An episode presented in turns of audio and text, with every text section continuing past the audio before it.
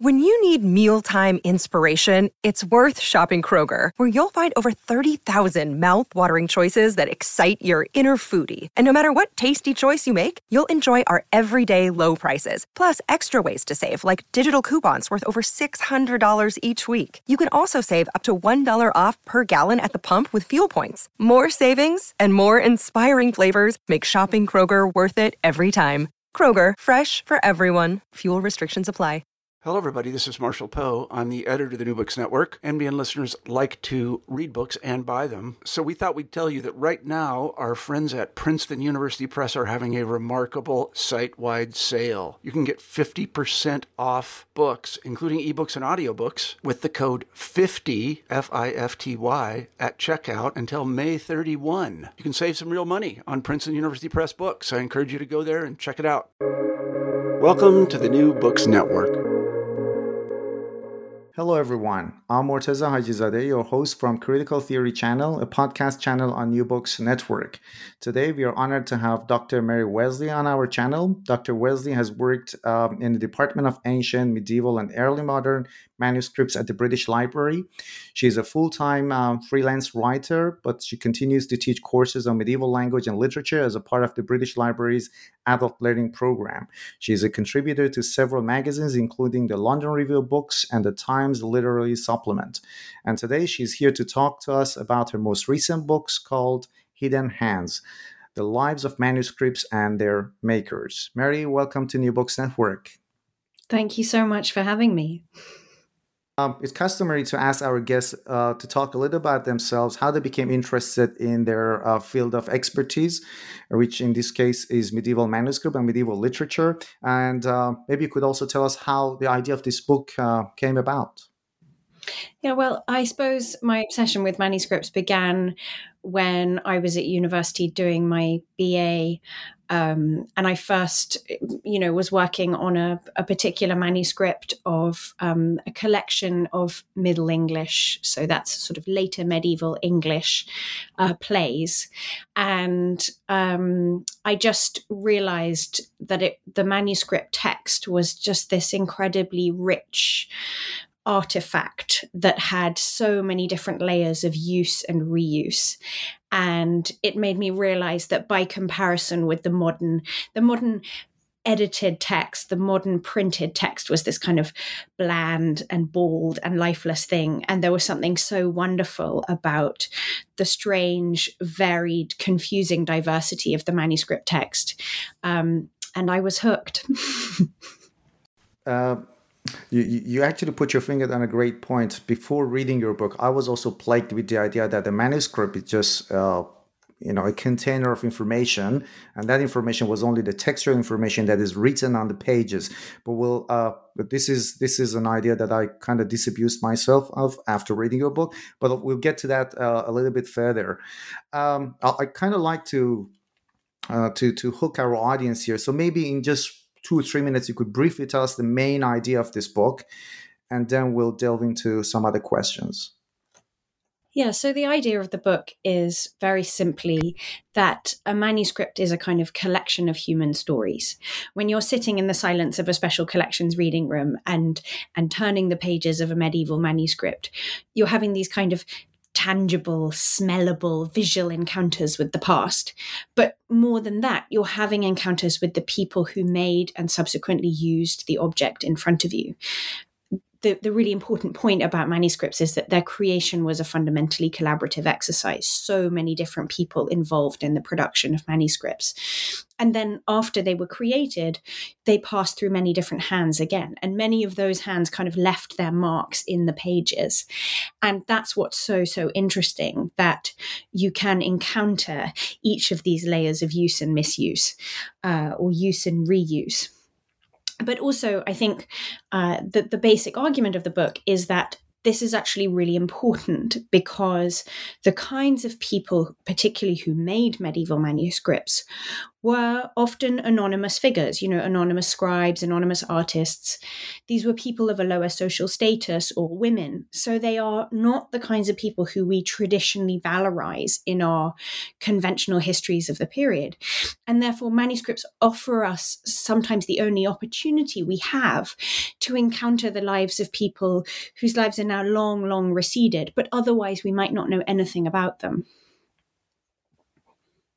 Um, and uh, I guess again, another common misconception is that a manuscript is simply a book, but the manuscript is different from a codex. Uh, am I right? To, so, to, am I right about this?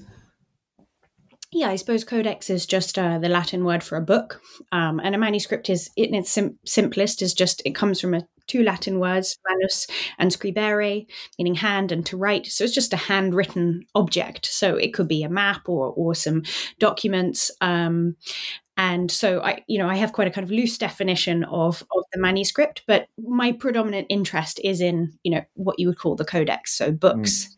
Mm-hmm. And you, uh, you you said that the manuscript is like an archaeological artifact or an object which has a lot of secrets which can be uncovered. So, and um, it's quite different from a printed modern text. So maybe you can tell us a little about this point. So how is that a, man- is a manuscript? How can a manuscript tell us more, reveal more secrets about the past, about the scribes, about about the the, the authors, maybe rather than a printed text, a modern printed text? Yeah, so I think this touches on a kind of a change in scholarly attitudes in the last, let's say, 20 years, um, which is that the kind of traditional idea of what an editor did was that they would go and take the manuscript and the manuscript text and then they would you know carefully organize it and they would filter out uh, you know the work of the scribe which was sort of considered a bit like white noise. You know we got we got to get rid of this and we have to take the text back to this perfect pure authorial version exactly what the author wanted to write down and and that therefore the you know the editor is kind of like you know the the author's holy representative on earth. And now we're starting to there's a bit of a shift going on and people are starting to say but wait isn't it actually really interesting what scribes do with the text in front of them? The mistakes that they make. I mean perhaps those are in those are completely unintentional um, they might just be little, you know, a, a word misplaced here and there. But that tells us something quite interesting about the how the scribe thought about the text in front of them and thought about the labor that they were carrying out or it might be something more um, perhaps ideological you know we have scribes who who make changes to a text to in the book i talk about um, a particular manuscript of the work by the Anglo-Norman poet Marie de France, who where the scribe has kind of reframed a story to make it sound a little bit more sexist um, and to kind of throw women into a more negative light. And so there's something I think very very interesting about what scribes are doing. I mean that's what my pretty much my whole doctoral thesis was about was like how scribes are playing around with texts sometimes in a conscious way and sometimes in an unconscious way. Uh, I a, few years ago I saw this video on I guess it was Science Magazine where there were a group of scientists, biologists, historians, and also Middle Ages historians of Middle Ages who were uh, doing a DNA scanning of a manuscript, and they found examples of monks' saliva. Uh, and based on even the parchment, they could tell about the flora and fauna of that area where the manuscript was created. They could tell the kind of food that monks ate, which was which was absolutely fascinating. Um, and I guess um, am I right that some some uh, historians, Middle Age historians, also used like very simple technologies such as uh, UV ultraviolet light to read uh, maybe I don't know kind of scribes that have been deleted or faded yeah, so what we call an erasure. So just when somebody has removed some text, um, and UV is really, really helpful for helping us to see stuff that's been removed. Um, you know, either because it's faded or because it's been intentionally removed. So, yeah, there are. It's a it's a whole fascinating new area. The way in which science is helping us to to build a richer picture of the, as you say, the kind of archaeology of the book. Mm. And in your research. Uh have you ever had this wow moments when you were going through manuscript, something you discovered, something that really caught your attention, maybe in the pictures, in the illustrations, in any manuscripts that you could have missed in a modern print, maybe? Um, it's so hard to choose a single moment because, in a sense, that is what my research is. Um, is about the joy of the kind of unexpected encounters that manuscripts present you with. And I just feel every time you look at a manuscript, you see something new. Um, for example, well, just while I was doing my doctoral research, I remember looking at this particular poem that was about uh, the Virgin Mary, and I was looking at this manuscript that was copied quite late, um, seemingly after the Reformation um, in England and the dissolution of the monasteries and the kind of um, for your listeners in case they don't know the whole scale religious change from you know a change to catholic practices to more towards the the kind of protestant practices.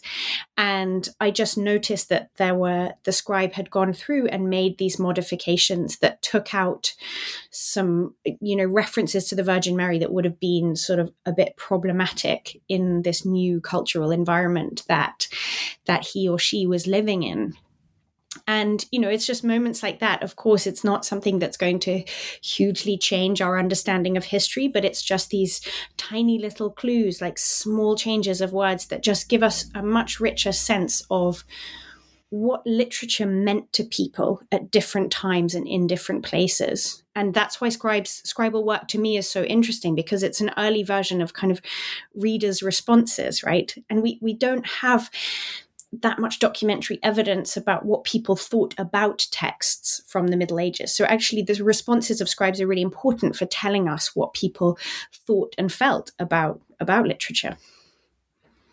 Uh, and the very act of uh, the production of a manuscript was quite a laborious task. I, again, before reading your book, I was under the illusion that the author wrote the book or the codex, which is which is completely a completely wrong assumption. So, can you tell us maybe about the process of creating a manuscript, especially an illuminated manuscript where there were a lot of pictures involved in there? Yeah, I mean, I think it's kind of helpful in a way to go back to the very beginning of the process. So, manuscripts were either written on parchment, which is the prepared skin of a domestic animal, or towards the end of the, the Middle Ages on paper.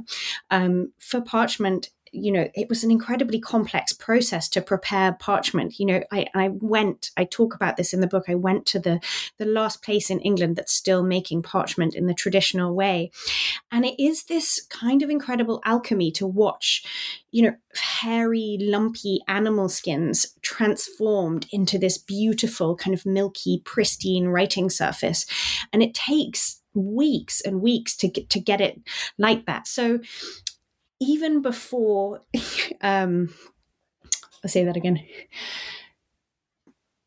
So even before a scribe began the process of writing somebody had put in many many hours of labor to get that writing surface ready. And it's kind of similar with with medieval paper. It was made from boiled down rags that were set into presses. Um, again very labor intensive. So then we have a scribe who would be given a text to copy um, perhaps another scribe might come and check the work. You might have a scribe who is called a rubricator who would come along and write kind of colored titles that would help the scribe, uh, help the readers and, and also the scribes make their way through the text. Um, this could take years, especially if you're talking about a religious text, which is very lengthy. Um, you know, the working work of copying a Bible could take you know well depending on on how many scribes worked on it and for how many hours a day but it definitely took years um, and then the program of decoration um, was most often done. I mean, this is a big generalization, but most often done by teams of people because it was just so labor intensive. Um, and I think that's another thing, perhaps to bear in mind, is that we have the, a notion of an artist of we have a notion of a person who kind of works alone um, in you know in this kind of perhaps in a studio or a garret somewhere and they're producing these great works that make them famous either in their own day or after they die um, but but manuscript illuminators were working in workshops or in scriptoria, they were working in groups. They were most often anonym, anonymous, they were most often not well known. Um, and uh, there's one manuscript that I talk about in the book called The Winchester Bible. Um, and the work of decorating that it appears that there were some pauses in the in the program of decoration for reasons that are kind of unclear but it looks like it took around 15 years to complete and i think that's just such a kind of salutary reminder to us because today there is kind of no artifact that we fashion that would take so long that we would invest so many hours of labor into. And it just makes you think afresh about the value of these objects. I mean of course they have huge cultural value but if you were let's imagine you were you were writing an insurance you know underwriting for for these objects. And you thought well what how much would it cost to make a perfect replica of this if we started you know start to finish? And just the number of hours of skilled labor to create it is is mind boggling to us today in our industrialized society. Uh, the way you were describing the process, I was reminded of how, you know, through the progress of technology, even even in the 20th century, there were a lot of beautiful handmade objects, which are now produced on an industrial scale mechanically, which doesn't really have that much sentimental or let's say value, or it doesn't have that artifact in there. It's just something that is produced mechanically, which in some ways is great, but we have lost that craft and that art.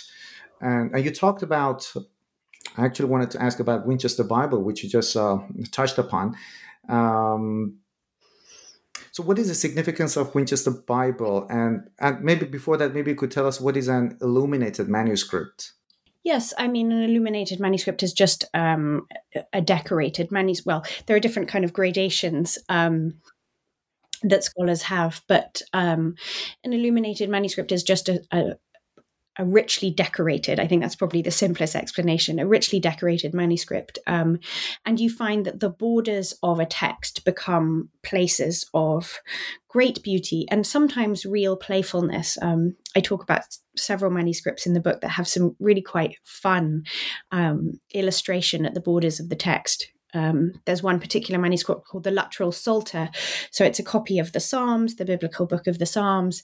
And um, I think perhaps today the modern reader might imagine that a copy of the Psalms would have decoration that was somber and serious and filled with religious figures.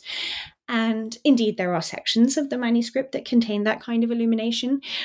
But most of it is this gloriously anarchic, riotous, comic uh, imagery of people at the social margins of you know kids stupid sort of kids playing drinking games with each other and little comic scenes and also these very surreal images of of these odd monsters that you kind of can't really work out where they came from what part of the artist's mind did these come from.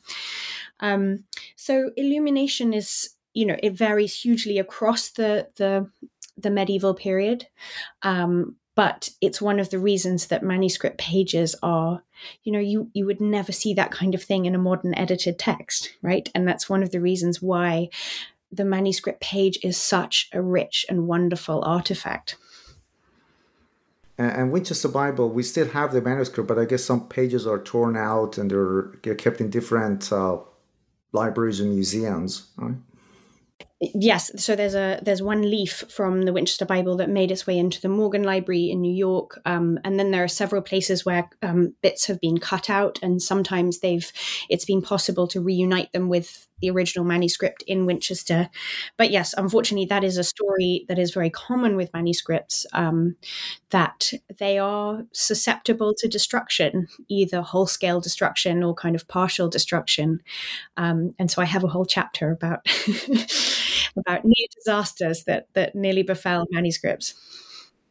And um, as I told you before the interview, I'm an enthusiast in the history of Middle Ages, and I'm always enraged when people refer to that as dark ages or talk about how the church was against the progress of science or knowledge or arts in general but again just leafing through your book there are dazzling beautiful pictures that just tell us a completely different story.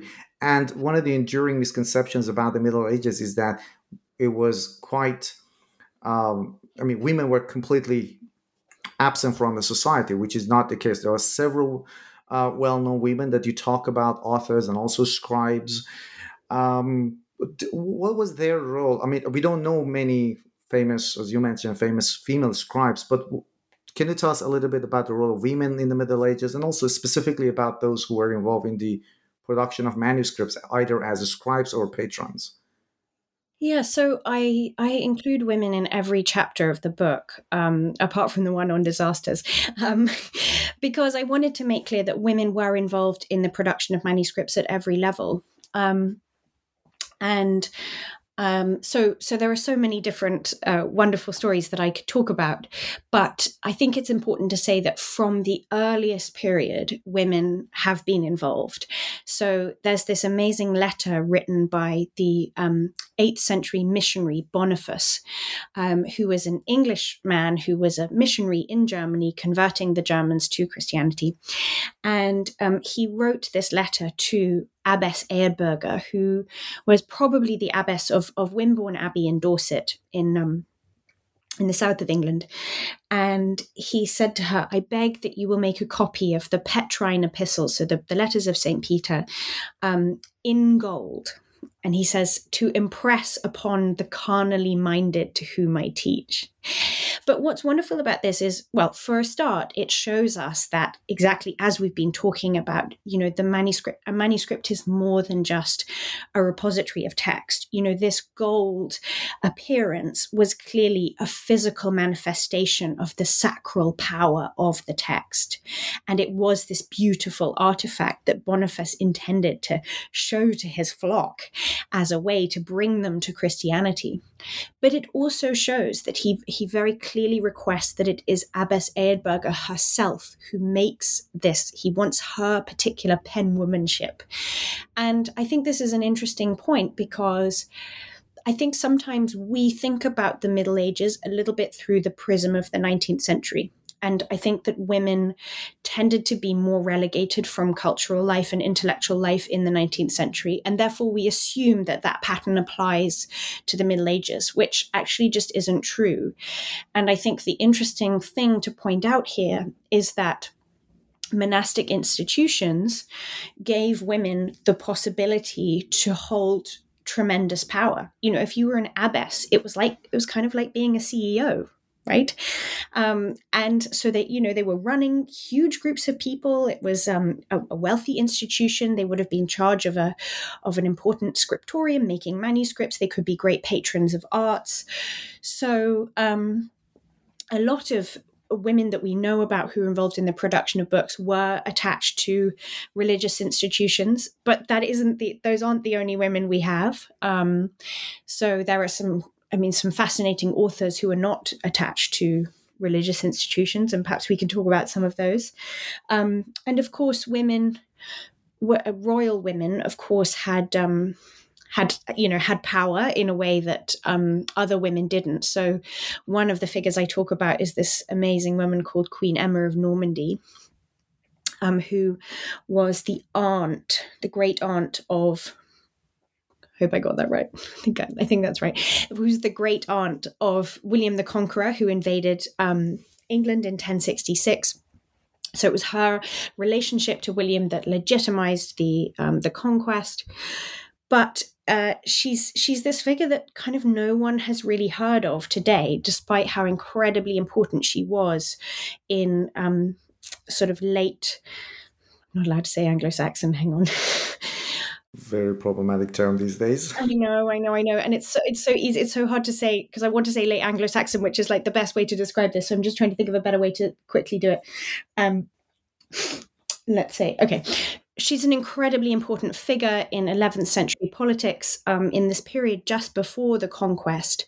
Um, she was the mother of two English kings um, and also the mother she was the wife of two English kings and the mother of two English kings, and also the mother of several claimants to the English throne. So she was a kind of, you know, a pivotal, pivotal figure. Um, and the reason I was very interested in her is that she commissioned this work called the Encomium Emmae Reginae, which just means in praise of Queen Emma.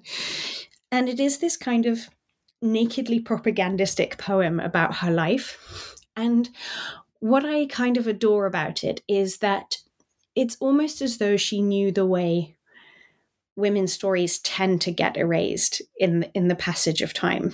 And she just wanted to record a version of events about her life for posterity. And through some glorious miracle that version of events survives. And that means she's she's one of you know the very few anglo she's one of the very few um, pre-conquest queens who whose life is sort of pretty well documented is that enough, or do you want more? I can. That's an example of a patron and a. It's it's perfect. I actually have the, of course, the the, the famous uh, Margery Kempe, because I know we have there are plenty of great stories in the book, and uh, we are we are pressed for the time. So I guess we will we will talk about some of them, of course, and I also have Julian of Norwich, two of my favorite authors. So let's talk about Margery Kempe. Uh, I, I always thought that she was the first female British author, but until reading your book, I realized there is also Julian of Norwich. But anyway, let's first talk about Margery Kempe. She was, I guess, she was the first author who who had uh, the first author of a uh, of, an, uh, of an autobiography. And maybe you can tell us because the story of the discovery of the, the manuscript is fascinating. But there was, we did know about Margaret Kempe before the discovery of manuscript. But what is it in the manuscript that tells us more about her life, and how was the manuscript discovered? And then we can also talk about her life later on. Okay, I, I love to tell the story of the discovery of Margery Kempe's manuscript, but I do want to jump in there and say it is a common misconception that Margery or Julian of Norwich are the first British female authors. That's actually not true. We have these amazing letters I mentioned earlier, Saint Boniface, the the um, missionary in Germany. We have several letters written by missionary nuns to Boniface, and they were English missionary nuns. And within their um, letters, we have poetry that they wrote, and we also have these amazing amazing texts written by a nun called Hugeburc. She wrote two saints' lives. Um, these are all from the early 8th century. So the history of female authorship in the in the kind of British canon begins much earlier than popularly popularly understood. So to Margery. Okay, so this is this is just the best story. So in 1934, there is a family called the Butler Bowdon family. They are a Catholic family, and they are playing ping pong in their um, house in Derbyshire, which is called Southgate House. And one of the ping pong players treads on a ping pong ball. And so they go to a nearby cupboard and they open the doors of the cupboard. And what falls out of the cupboard was what was described as an entirely undisciplined pile of bookish clutter. And Colonel Butler Bowdon, I mean, we all have cupboards like that. Colonel Butler Bowdon is enraged by this and he threatens to throw the whole lot on the bonfire the next day. And luckily, there is a house guest staying who says, Well, perhaps we should take a look and, and see if there's anything of note here. And one of the books has this rather unprepossessing cover. It has been eaten away, quote, presumably by a mouse. And inside is the lost book of Margery Kempe. Now, the Book of Margery Kempe is the first piece of autobiographical writing in English. It's tremendously important. It's written by this woman, Margery Kempe, who is from East Anglia, the east of England, um, uh, and she lived in the sort of first half of the 15th century. And I always say the extraordinariness of Margery lies in her ordinariness because she's from a kind of prosperous urban mercantile family. You know, what today we might think of as kind of middle class.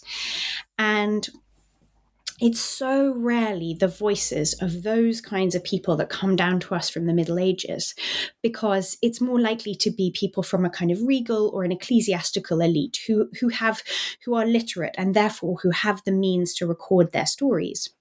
And in this, Margery is no different because she was also illiterate and she had to um, dictate her text to an amanuensis, so that's a scribe who heard her words and wrote them down. In fact, she made four different attempts with three different amanuenses who kept getting a little exasperated with her. So, um, tells you a bit about what Margery Kempe was like. But I do find that rather moving, this kind of real determination to get her story written down. I, I could talk about Margery Kempe all day, but in, in a kind of nutshell, the story of Margery Kempe was that age 20, after the very difficult birth of her first child, we don't know whether that child lived or died. Um, she had an, ep- an episode of what today probably we would call postpartum psychosis. And um, she had visions of devils and she was kept, she tried to kill herself. She was um, self harming. And her husband kept her chained up. It's a horrible, horrible description. And in this moment, she has a, a vision of Jesus and she's restored to her wits. And she goes on and lives her life and she works variously as a brewer and a horse mill operator. And she has 14 children. Again, we don't know how many of those lived or died. Um, and in kind of midlife, she decides to become what's called a vowess. So that's a person who takes religious vows without actually being attached to a religious institution. And she goes off on pilgrimage and she travels extensively to Jerusalem, to Rome, to Santiago de Compostela, all around England. Um, and so it's a it's a really incredible story and it's told with such sort of vividness and honesty and the reason that the manuscript is so, so important is that until 1934, until that fateful ping pong game, the only known version of the text were these eight pages of heavily abbreviated printed extracts, which were print- printed in 1501 by a man called Wynkyn de who was the successor of William Caxton, England's first printer. And in that text, an editor has gone through Margery's manuscript version and taken out all the moments when Christ speaks to Margery. And so in the printed text, she becomes this kind of silent, submissive, weeping woman and she's she's this kind of sort of a bit of a blank slate uh, just a sort of generic vision of female sanctity which is so at odds with the Margery that we know from the manuscript text, who talks about sexual temptation. She talks about the lust she's had for her husband's body. She talks about food and she talks about her body. And it's just this very, very human portrait of a woman an ordinary woman from the Middle Ages. And that is an invaluable, invaluable document just as you mentioned, this is a great example of how manuscript can show us, uh, can tell us about the agency of women and the way they exercise their, their, their, their agency, their identity, and their power in the Middle Ages. And you also mentioned she was uh, she was also a pilgrim. And uh, did she write about her her her her, her, her voyage in, in the manuscript? Yes, and it, it, it sounds like it was ex- such an exhausting thing to do. I mean, it took months um, for her to reach her destination, but also it's kind of sometimes unintentionally comic in places because Margery was clearly not the easiest company, let's say. Um, and there's a moment when um, the pilgrims that she's traveling with uh, steal her money and abandon her.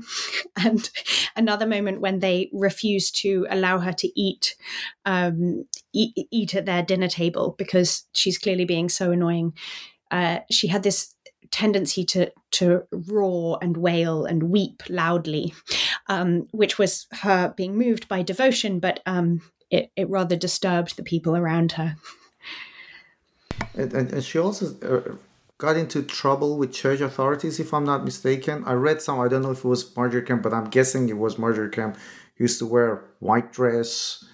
Uh, will also preach because women were not allowed to preach. Am I right? Yes, you're completely right about all of that. Um, she she took to wearing white, which was a sort of outward symbol of her of her devotion and the fact that she'd kind of taken these religious vows without actually being attached to an institution. And just as a sort of side note, you know, the Middle Ages was a time that was very concerned about outward appearance. They they had these things called sumptuary laws, which required people to wear clothing appropriate to their social class. So you were only allowed to wear fur and silk, for example, if you were an aristocrat.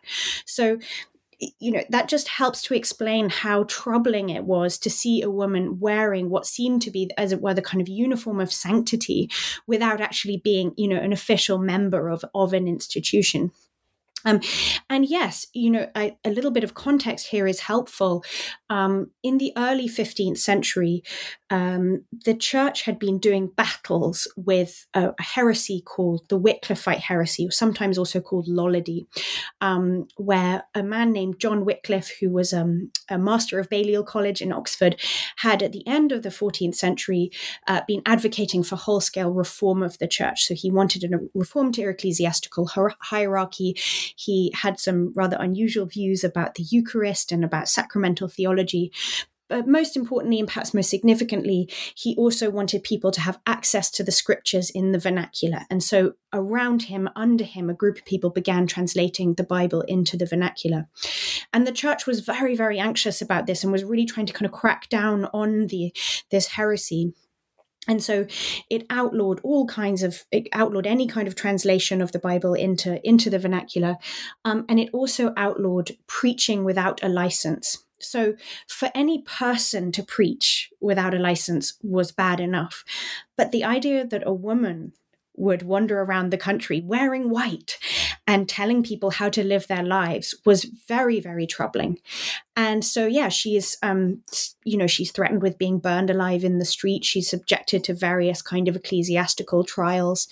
Um, but i think we we also need to a little bit take what Margery says with a kind of a pinch of salt because i think to some degree, her book is a little bit like a kind of application for sainthood. You know, she wants to present herself as as having undergone these trials.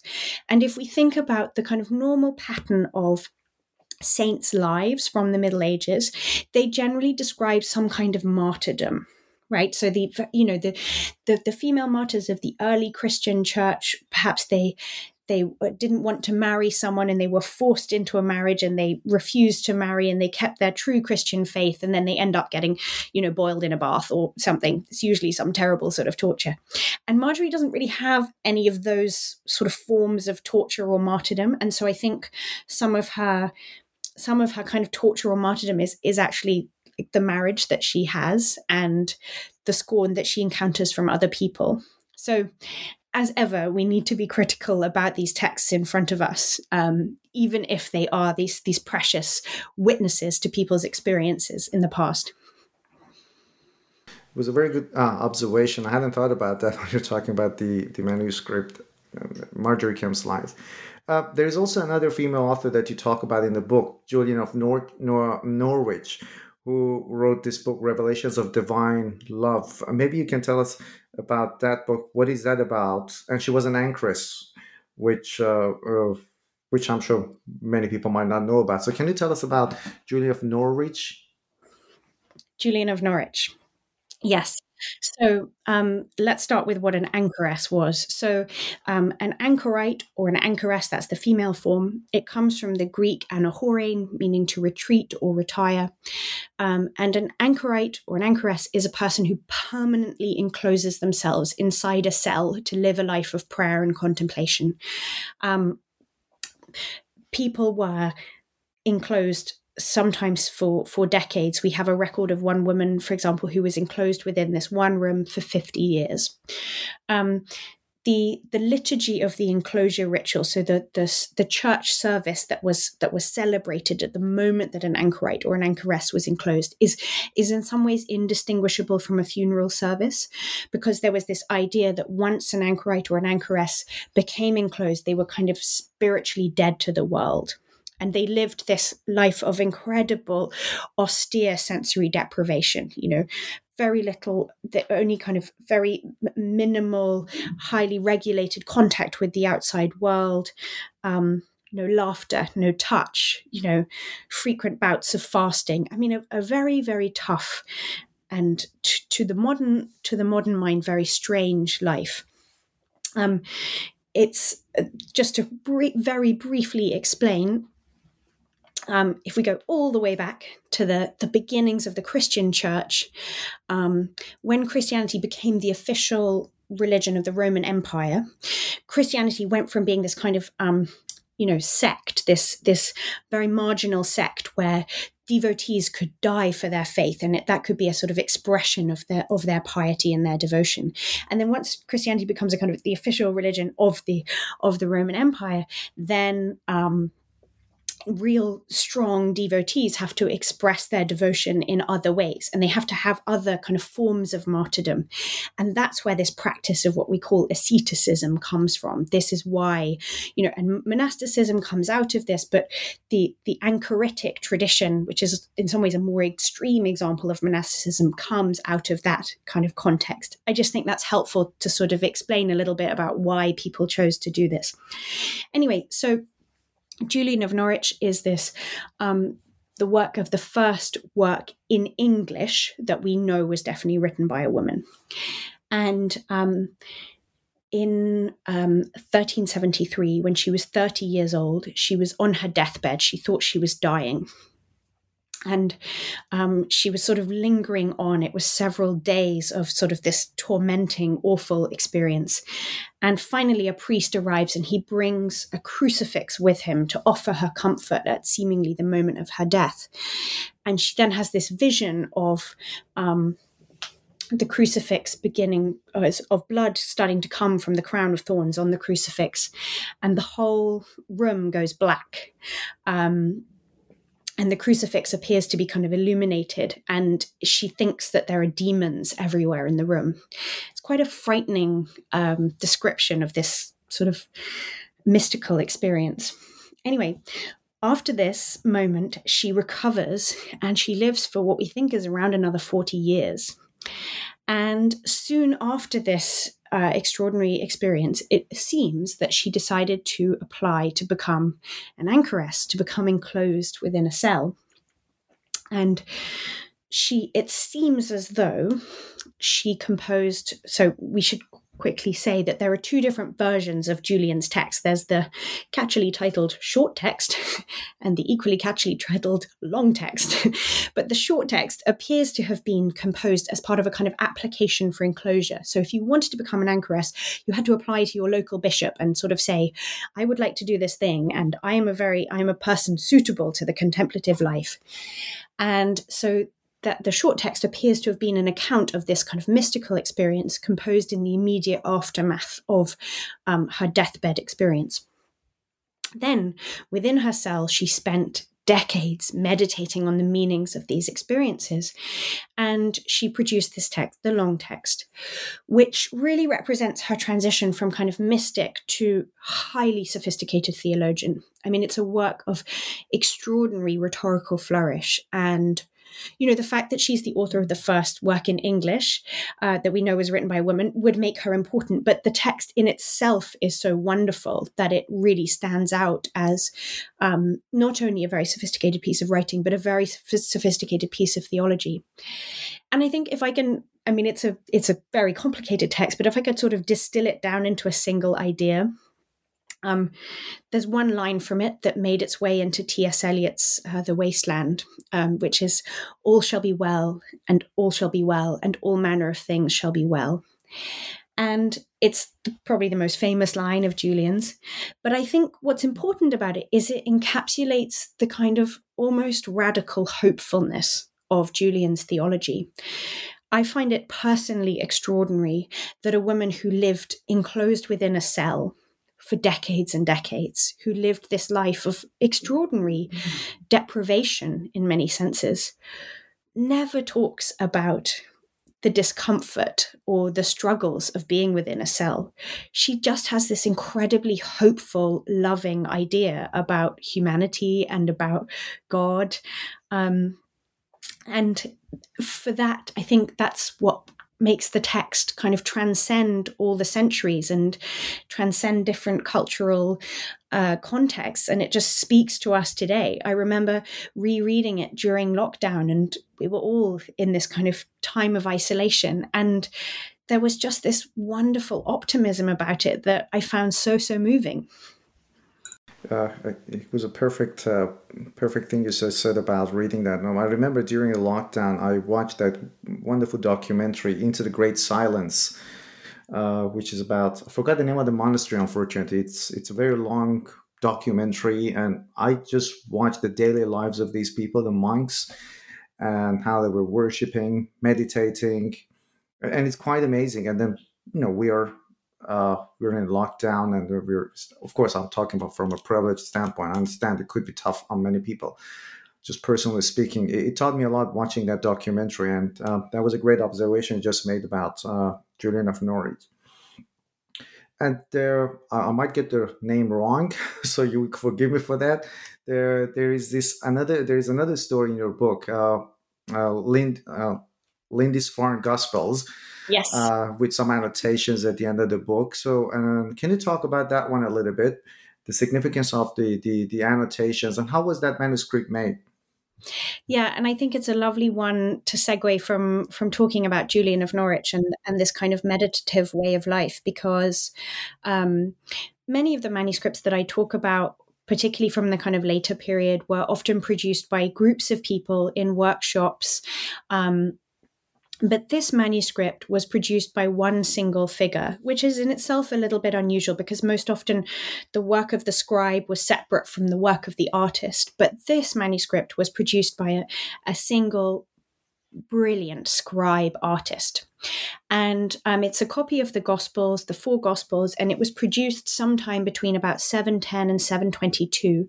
We think most likely by um, Bishop Eadfrith, who was the bishop of this very important monastic foundation called Lindisfarne, which was on a little island just off the coast of Northumbria in the north of England. Um, and there's been one suggestion from one scholar that that um, during the, the, the Lent period in the run up to Easter, um, this time of kind of austerity and meditation and and contemplation, um, that Bishop Eadfrith retreated to a little hermitage on an island off the main um, island where his monastery was, and he worked on this book. And I find that a very compelling suggestion um, it's really, I think, the way I like to think about it is is an act of devotion in book form. It's the creation of every page was so beautifully time consuming. I mean, you have to, I really urge people to just Google it and go and have a look at some of the pages because um, here in the sort of spaces created by the letters, Bishop Eadfrith has fashioned these incredible interlacing patterns of writhing monsters and snakes and beasts, um, which he must have plotted kind of mathematically because the sh- the spaces are so awkward, and yet he makes them look like they perfectly fit together, like this love the lovely pieces of a kind of jigsaw puzzle. Um, and there's um there's a lovely quotation from um, a Roman Christian called Saint Cassiodorus, who um, writes about the work of the scribe as being um, like the scribe as being like a kind of soldier of Christ, and and the quill and the ink as being like the weapons that the soldier of Christ uses to fight the devil. And he says every I, I'll misquote this, I can't remember it precisely, but he says every mark made by the scribe is a wound on the back of the devil. And this is really wonderful because the, the Lindisfarne Gospels particularly has some of these pages that have these beautiful little tiny red dots that have been added over the whole page. And it gives the page this kind of like shimmering, iridescent feel. But and of course, we don't know whether Bishop Eadfrith knew this work by Cassiodorus, but I like to imagine that he saw all of those little red dots as being like pinpricks on the back of the devil. And of course, let's not forget he was writing on parchment you know he was writing on this fleshy medium. And and it's not only our modern sensibilities interjecting to to make us think that you know that writing on animal skin is kind of weird and and like fleshy and strange. There are a lot of medieval texts from both the early and late medieval period that show an awareness of this kind of the fleshiness the embodiedness of this act of writing and and textual creation. And earlier you mentioned that some of these scribes we don't know many of them but some of them did write their own words into the manuscript because they knew they might might be forgotten. Uh, I'm sure you've come across a lot. You do talk about some of them in your book. Uh, one of them is Marie de France. So can you can you talk about the significance of these kind of meta commentaries, if I can use the term? Yeah, so I, I would say that annotation you know is a very catch-all term to describe all kinds of different sort of marks and um, made by scribes and, and, annotators in in the margins of books. I mean we could start with the lindisfarne gospels um, in about so that the manuscript itself was made in the early decades of the 8th century. And then in about 970, um, there was an annotator called Aldred who went through the Lindisfarne Gospels, which was written out in Latin, and he wrote um, what are called interlinear glosses. So that's little lines of text in between the lines of the Latin, in which he translated the Latin into Old English, which was the language spoken by um, people in England at the time, and that makes this that makes it the earliest vernacular translation of, or one of the earliest trans- vernacular translations we have of of the Bible, um, albeit in partial form. I mean, we have this kind of pom- popular misconception that the Bible wasn't translated into English until you know, say the 16th century, but that's not true. It was going on much much earlier than that. Um, so that's a very particular type of annotation. And then he also writes these lovely notes at the end. He's actually the one that gives us the information that that the, the book itself was made by Bishop Eadfrith. Um, and he also mentions the name of the the binder. Um, who is a, an anchorite called Bilfrith, um, and so he he's actually a very important um, source of evidence about the creation of that book. Um, but there are so many different types of annotation. I mean, there's this wonderful figure that I talk about at the beginning of the book called the tremulous hand of Worcester. And the tremulous hand uh, is, we don't know whether it was a man or a woman, but an annotator who wrote this very kind of distinctive, shaky, left leaning handwriting. And they annotated a whole load of manuscripts in Old English um, in between about 1210 and 1240. Um, so, just a bit of very brief context here for your listeners. Um, Old English was the version of English that was spoken in England before the Norman conquest of 1066. So, when the Norman conquest came, with the, the, French conquerors brought with them lots of French words which entered the English language. But at, at around that time, Old English, as we call it, was losing its grammatical complexity. So, um, modern English is an uninflected language. We don't have, um, you know, nominative, genitive, accusative. Um, as we do in modern German or in Latin, but in Old English we did, and that complexity was was changing and dying out. So the combination of French words plus grammatical change meant that by about 1210, 1240, when this annotator was annotating all of these books, the language was becoming kind of hard to understand because his vernacular language, his or her vernacular language had changed quite a lot. And we think that he or she was gathering words possibly to make a glossary. And there's something kind of wonderful about this. You know, he or she was intent on ferreting around in the material remains of the past and and kind of decoding its remnants and and that really speaks to me that feels like kind of what I do um, and what many historians do. Um, yeah, there are so many different types of annotators. I could I could talk about them for for at least three hours.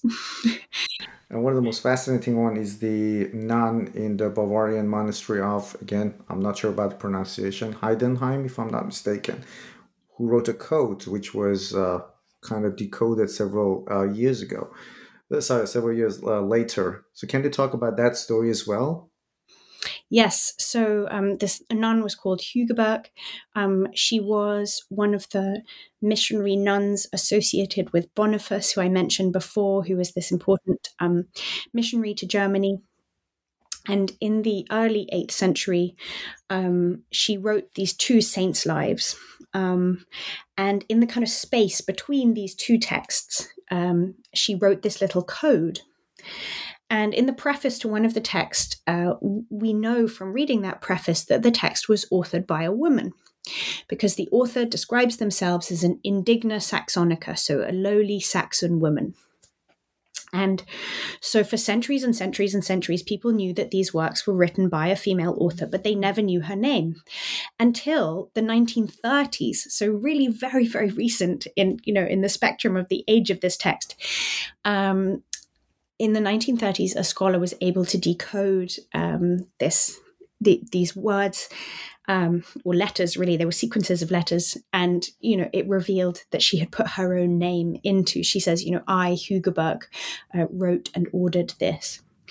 Um, Now, what I think is quite interesting about that is it suggests to me that she understood something of the way women's names very often get erased from history, and particularly female authors' names.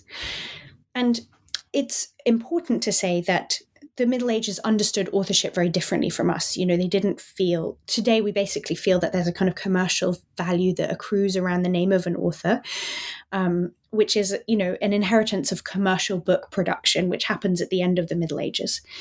Um, but in the early medieval period, you know an author was was not meant to announce themselves. So that's one reason why authors names don't get recorded. But it is undoubtedly true that the names of female authors are much less likely to be recorded. And i think there's something quite interesting about the way she stitched this little code into the space between these two texts as though she was kind of aware of how unlikely it was for her name to survive. Um, and we also find this with uh, the Anglo Norman poet Marie de France, who announces herself. She says, You know, I my name is Marie and I'm from France. But she writes this within the verse. So she knows that in order to make the verse scan, to make the poetry work, the scribes have to copy her name. And that I think is quite interesting because, again, it, it feels like a very strategic act a way of ensuring her own memorialization. That, that was very smart of her to do so. That's why we know of her, I guess. and, many more female authors have done the same. yeah, yeah. We, we get to know more of them. And again, uh, we talk about the fact that um, authors didn't, many authors didn't actually write their own books. It was a work of scribes. Uh, do we know anything about how the dynamic between them worked? I guess in a way we still have that that kind of a dynamic or sometimes even a tension between an author and editor or or a publicist for example and a publisher how they want to kind of market the book but how want how the author wants to actually write the book. Do we know anything about this dynamic between the two? Yeah it's it's a i think it's a very interesting thing that when you tell people today, when you talk about medieval manuscripts today, people most often think that when you're talking about literary manuscripts, that they were all in the hands of the author. And actually, what we call holographs, so manuscripts written in the hands of the author themselves, are incredibly rare. Um, I mean, if you take, for example, Geoffrey Chaucer, he died in about 1400. And it seems that no manuscript, I mean, maybe one or two but of the of the, for example, the Canterbury Tales, his most famous work, of the around 98 copies that survive of that manu- of that text, um, it seems that almost none of them were produced within his own lifetime, let alone in his own hand. So, in a very literal sense, Geoffrey Chaucer is the product of 15th century scribes and the way that they construct him. Um, and I think that's a really, really interesting thing that um, scribes have a lot of power and scribes do really interesting things. And that's why I'm very interested in what they do. And I think that modern texts that try to kind of you know clean up what scribes do um, kind of miss some of the magic of the manuscript text uh, and you have this fascinating chapter in your book near disasters uh, um, my favorite story, even with the ironic name, is the Ashburnham house fire. Can you talk about that uh, for our listeners? Yes. So in the Elizabethan period, there was a man called Robert Cotton, and he um, made gathered an extraordinary collection of manuscripts. Um, he had two original copies of the Magna Carta. Um, he had the largest collection of pre conquest manuscripts ever put together. He had the state papers of, of Henry VIII and of Elizabeth I. Um, he had a series of literary masterpieces that survived in only one manuscript, like Sir Gawain and the Green Knight and Beowulf. Um, and by the 18th century, his grandson had left the collection to the British nation and it was being stored in a in a place called Essex House on the Strand in London, right by the River Thames, and um, the government got into a dispute with the landlord because they said that the house was not sufficiently safe from fire. And so they decided to move the collection to the ominously named Ash Burnham House. and in on the 23rd of October 1731 a fire broke out on the uh, on the apartments in the apartments on the floor below the library. Um, and I could go on all night about exactly what happened um, on that fateful night. But um, a series of mistakes were made clearly but the librarians really did their best to to get the manuscripts out um, some whole bookshelves they were able to get out and get down the stairs but it was a long thin room it had um, it was very difficult to maneuver to the middle of the night they're using candles to light their way, you know, which must have been terrifying in the fire. Um, the fire engines, such as they were in the 18th century, we don't know how effective those were, were very slow to arrive. So a series of mistakes were made. Um, and at a certain point, they just had to start breaking open the locked doors of the bookshelves and they started to throw manuscripts out the window uh, because the fire had traveled up the backs of the bookshelves, also called the presses, and it had started to singe the, the folios, the pages of many of the books. And one of the books that has singed edges where the fire had begun to destroy it was none other than the Beowulf manuscript. Mm-hmm. Now, Beowulf is, of course, um, this great gem of pre conquest literature, the first great epic in the English language, um, and a, a, truly incredible work of literature. But also, Old English poetry, so the poetry of the pre conquest period in England, about 70% of it survives in four physical books. So, if one of those books had been lost, we would have lost such an enormous proportion of the surviving poetry of this early medieval period. And that's because in 1731 there was no complete transcription or no printed edition of the poem. The first printed edition didn't appear until 1815. And so, if those flames had traveled any further, it would have been a terrible loss uh, for English literature and English history. And um, I knew about Beowulf being partially burnt, but I never bought. I never bothered to check uh, the picture of the manuscript until after I read the book, and I googled the picture, and, we, and I and I do urge our listeners to just Google and see the manuscript. Uh, it's quite something else with when you know the story behind uh, behind how how how this uh, gem of literature was saved. Yeah, I I really want to kind of urge your listeners it's one of the amazing things about writing about manuscripts today is that manuscripts have traditionally been these incredibly inaccessible things. You know they're they're they're physically very inaccessible because you know if you want to go and look at them you you have to sort of have a very valid scholarly research reason and you have to apply to the different libraries. Um, and you know if you ever see them in like a gallery setting you see like one opening of a page which or two pages which is a bit like deciding to look at an old master painting and say okay i'm just going to look at this little credit card sized area in the bottom left hand corner. And but the amazing thing about writing and thinking about manuscripts today is that most of the really big ones are digitized now. And so pretty much every manuscript I wrote about in the book is available if you go onto the British Library's website, because most of these manuscripts are from the British Library, and you just Google it, you can find wonderful images of these incredible artifacts. And it doesn't matter if you can't read the script and you can't understand the language. I think just looking at a manuscript page, I'm a real advocate for this. Just looking at a manuscript page gives you a sense of their incredible diversity and richness. And it reminds you that modern printed books are just boring, boring things by comparison.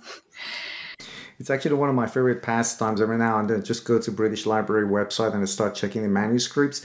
And it's interesting uh, what you what you just said. It was uh, uh, I myself was talking to another author last week, and there is whole academic expertise of uh, uh, studying uh, manuscript, the, the, illustrations of manuscripts, and we were talking about some Ottoman manuscripts in the 15th century, and was amazed uh, because the manuscript tells me something quite different from that kind of established history that I've read um, in the books about.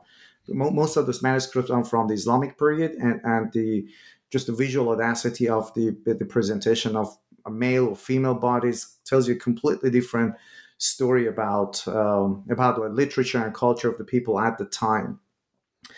And um, let me ask you one final question. Uh, maybe it's a sad question, which is the decline of manuscripts. When when when did this?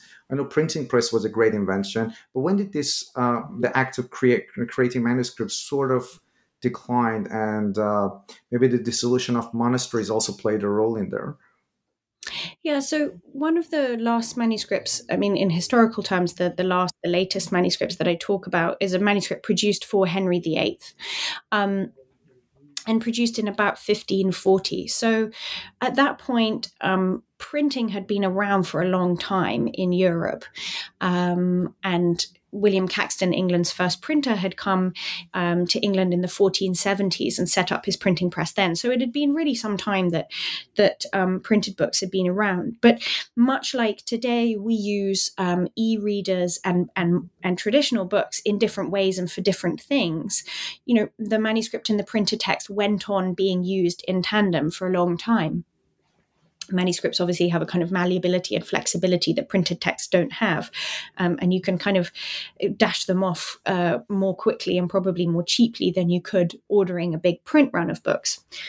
Um, but yeah, I talk in the final kind of epilogue of the book is about the dissolution of the monasteries, which, if your listeners don't know, but in the 1530s, there was this um, big change in religious practice that was brought about by Henry VIII, um, where he dissolved monastic institutions in England. And the effect of this was to um, disperse their libraries, and many, many manuscripts were destroyed in that period.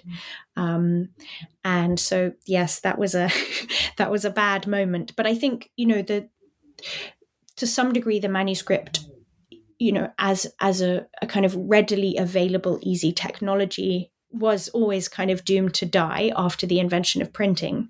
Um, but it did go on having a certain role and a certain place within society after printing. Um, and, you know, we, we still have some sense of that today. You know, if you write a handwritten note to somebody, that feels much more precious and important than writing an email.